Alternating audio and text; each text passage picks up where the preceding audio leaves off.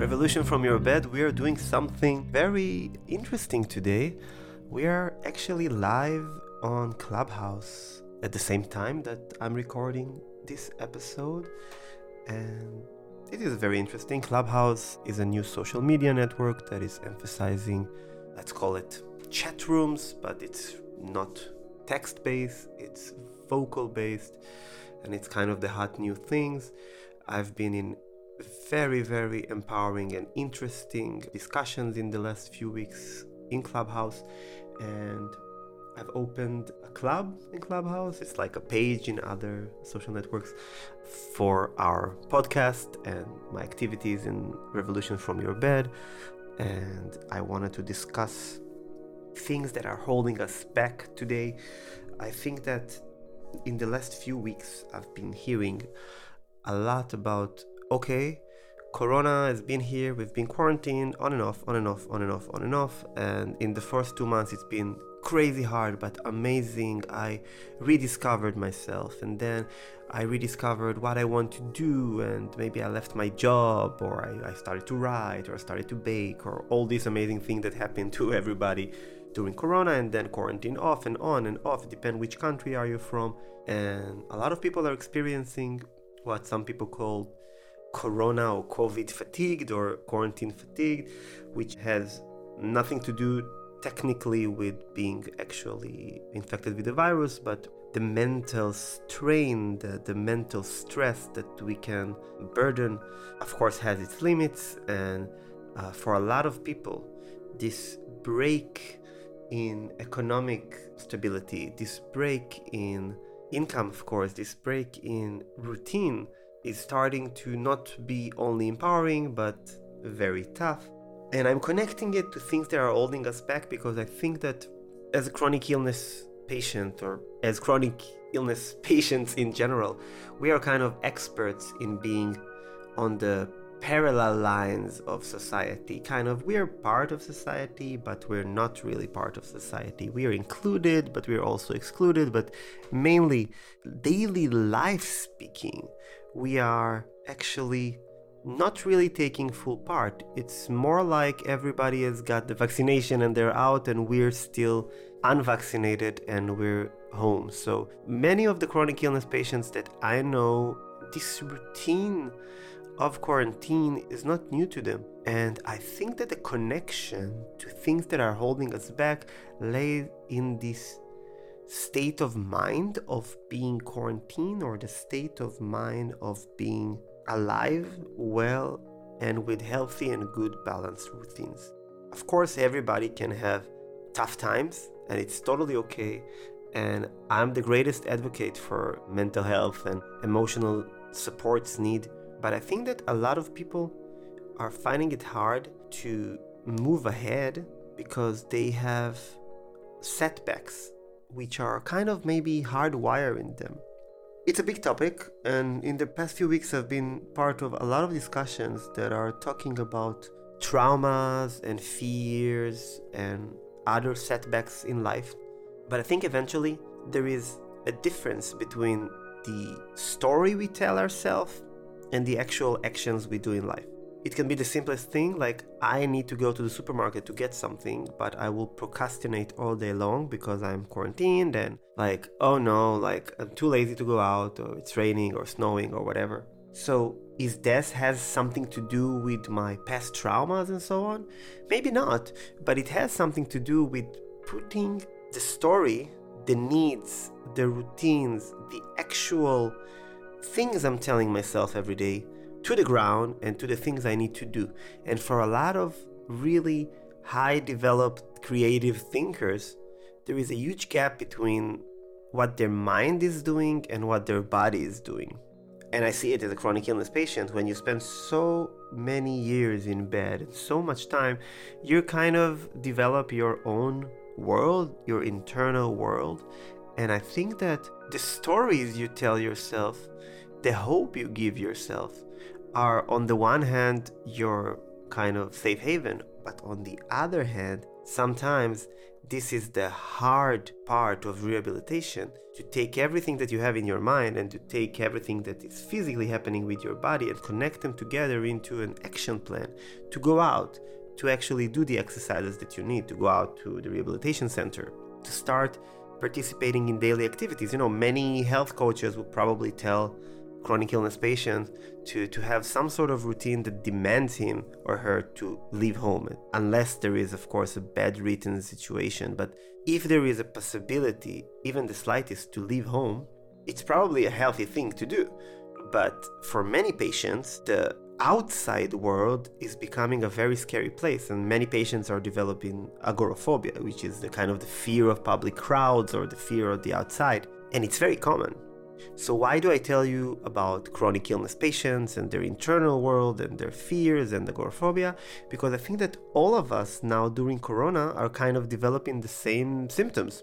We are kind of living very internally, we are very dependent on social media to keep us attached. But unlike Clubhouse, which for me was a very empowering experience, and uh, the discussion there was very flat, egoed, very, very equal. You can go on to this stage and talk to experts and uh, say what you think. Like, for instance, patients talking to doctors and uh, celebrities talking to celebrities wannabes and so on. Other social media network kind of deflect or reflect the world in a refraction type of mirroring, which is not actually what's happening in the real world. Like, if you're only feeding yourself in regular social media and you have a lot you want to do. So you have this mind gap that you're consuming a lot of uh, kind of entertainment and you're connected to people because you're trying to have some video calls, you're trying to do some work, you're trying to do this and that. But eventually, your picture of the world is very distorted. Just like us, chronic illness patients, that we see the world as a very scary place because you know we might feel unwell. People might not let us sit in the bus. People might kind of be rude to us in the street because we walk too slow or we take the escalator uh, in a way that we block some other people or many other disabilities manifest in many other ways. But the daily concern we have makes the world also a very scary place. So you can tell me hey roy but for a healthy person, yeah, I'm quarantined, but I'm going to the supermarkets once in a few days, and maybe I'm going on a jog or on a run or on a walk. Everything is super fine. I think everything is not super fine because eventually the way we see the world has changed, not only the physical world itself. And those things are serving as a mega amplifiers for our natural setbacks. I think it's actually relatively easy to solve I think that the conjoining of the real world with the picture you have of the world can be solved by again healthy routines. And it really depends on the quarantine situation and where you are but i mentioned before that healthy routines at home that will require you to do some sort of mindful activity will require you to do indoor exercise and as far as you can outdoor exercise and when it's not possible because of social distancing to kind of make herself prioritize socializing online. And watching people's feed on Instagram this is not socializing guys. Like I deleted Instagram from my phone I deleted Facebook from my phone. Like for, for a long period of time, I thought, oh, those people are my friends because I have real friends there and I have some people, maybe 10 people that I met on Instagram. And it was kind of, yeah, we, you know, we endorse each other. But unlike real friendship, you are kind of being fed a stream of information and you're feeding a stream of information and it's very hard to establish a real genuine connection. So I would prefer you to basically schedule a weekly call with a group of friends, a weekly call with your family if you're not with them, at least a weekly call, a weekly call with somebody you haven't talked to in a while. And people have done this for the last year. They've been kind of reconsidering their relationships and friendships. And I know sometimes it's hard to stay in touch it's really hard because life goes on. But what I found is there is no shame and no ego ego damage if you just pick up your phone and sometimes the distance between me I'm in my phone all day long but to actually text somebody I think about. So I mentioned this before. My rule is if I think about somebody, I'll text them. Like not obsessively, but if I think about a friend, oh, something reminded me this food I ate. Oh, we ate this when I was in this and this trip with him or her. I will text them.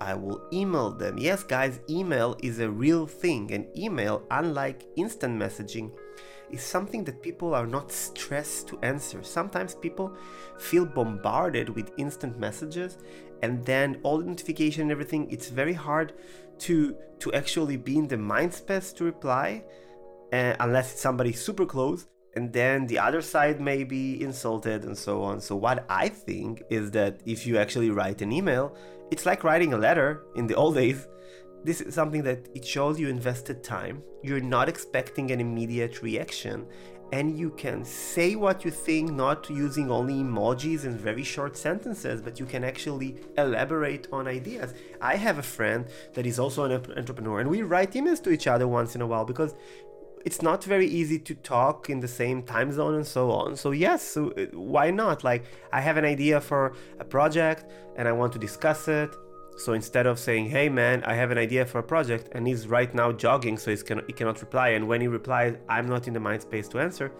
write emails, guys. I wish you can write real letters because there is not a shame in it, and it's not only romantic. It's it's really takes this effort of mind space on actually going to the post, doing something.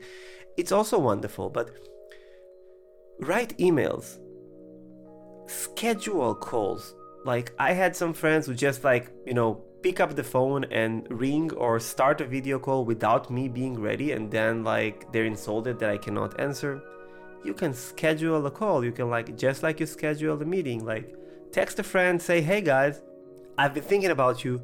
Can we schedule a call for next week? Let's have a half an hour coffee together." And then you bring your coffee, and then you discuss whatever you want to discuss. I know you've seen these ideas in many other places, but those setbacks to actually do something that we have in our mind is super amplified during Corona. So, what I'm doing is that I'm putting down in Notes app or in in a to-do list app things that I not only need to do, things that are work related or errand related, but also things that are social. Like, okay, I want to have a call with this friend, or I want to go buy this thing and instead of ordering it online i will make the effort because now shops are open in some places and i will do it so it doesn't have to be immediately, but if you put in your task list also things that you can do later, which are social, which are self-development, like like everything that you want to do, you kind of put somewhere in written, then you can plan it really easily. And what I find is that scheduling those things really makes me feel better and kind of shorten the gap between the things I have in my mind and the thing I'm actually doing during COVID. An excellent example, and by the way, Clubhouse was developed by the same company that, that the product I'm going to mention was developed by them as well. There is this wonderful website called Notion, notion.so. I think SO means social. It's basically a very elaborate open code kind of open sourced to-do list. It's kind of a list app but you can do whatever you want with it and insert any type of information that you want. So it's not only kind of a linear to-do list and you have a lot of templates. So I know people like medical students who their entire school is being kind of dictated by Notion instead of OneNote because it's more kind of flexible and let them do more. I found Notion super cool because I have many types of lists. I have like podcast ideas, YouTube ideas, startup ideas, things that I need to do on daily basis, things that are more social. You can put there books you want to read, kind of reflect on them, movies you want to watch, reflect on them, and so on.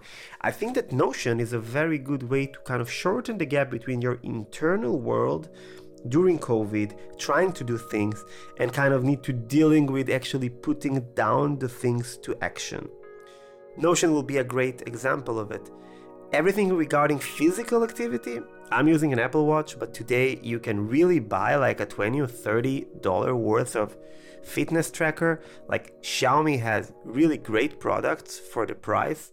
And I bought a few of my friends and relatives Xiaomi watches, uh, Xiaomi fitness bands as gifts because okay, you think you want to do a sport routine, but you don't get to it, so your fitness tracker or your watch will bug you until you do it. Like you don't have enough steps today, you're not standing enough today, you are not mindful enough today because your pulse is too high, or so on. So, this is another tangible way you can start doing things and not just thinking about things. But the last advice for today would be that if you already developing this internal world and uh, you have more time than usual because usually you're very busy and now you have more time to think reflect guys journal reflect. It doesn't have to be structured you can use notion for that as well. Just have a free style kind of notebook. And it doesn't have to be my dear diary today hi i but just write whatever you think. It, it can end up as a poem, short story, or just a mess of few paragraphs that you think, okay, I am self criticizing myself for not exercising in the last few weeks and then after you reflected you can put it down to action. What i can do i can decide that i'm four times a week going on a 40 minutes walk listening to this podcast. For me sometimes that i'm like for me music is life but if i'm feeling that it's very hard for me to walk during a certain day i say okay i want to listen to this podcast and i'm probably not going to sit on my couch and just look at the wall and listen to a podcast so i'm going to do it while walking. Put things down to action. Shorten the gap put something tangible between your thought, the action, in the gap, put something tangible. You want to do a walk, you're not motivated, find a 40 minutes or so, 45 minutes, one hour podcast that you really want to listen to, and then do a walk listening to it. You want to journal and you don't journal, find a time in the day. Like for instance you're in the shower you have all this thought get out of the shower put a towel on and then start writing or typing it. Put something tangible in between. Our setbacks can be a lot and we can talk a season about setbacks but our setbacks at the end of the day are only the gap between what we think in our internal world to our actions. Guys this season has been great I'm hearing a lot of wonderful, wonderful comments from friends, relatives, family, and people that I never met before who just listen to my podcast. So thank you so much for following me and listening to this podcast. It means the world to me and I wish this platform would be existed when I was sick because I think it would be really empowering for me back then. We have a lot of holidays coming up, so happy Easter to whoever have the Easter, and happy Passover to my fellow Jews, and happy Nowruz to the Persian people, and Ramadan is coming up soon, if I'm not mistaken. So happy holidays to all of you. I'm Jewish, so for us, um, Passover or our Easter is all about freedom and I really wish us to have an actual freedom very soon with COVID so we can go back and live our life to the fullest. But freedom starts from within, and never forget it that it's all in your head eventually, for better or worse. This wonderful music that you're listening to was brought to you by a wonderful, wonderful musician. I cannot even stress how much you need to listen to her. So the link is down below. Look her up. She has amazing lo-fi beats for studying and relaxation and other creations and productions with other artists. Just check her out. She's really awesome. And thank you so much for the amazing music that you provided me. And I will see you in the next season. I wish you health, happy holidays, and freedom. See you soon.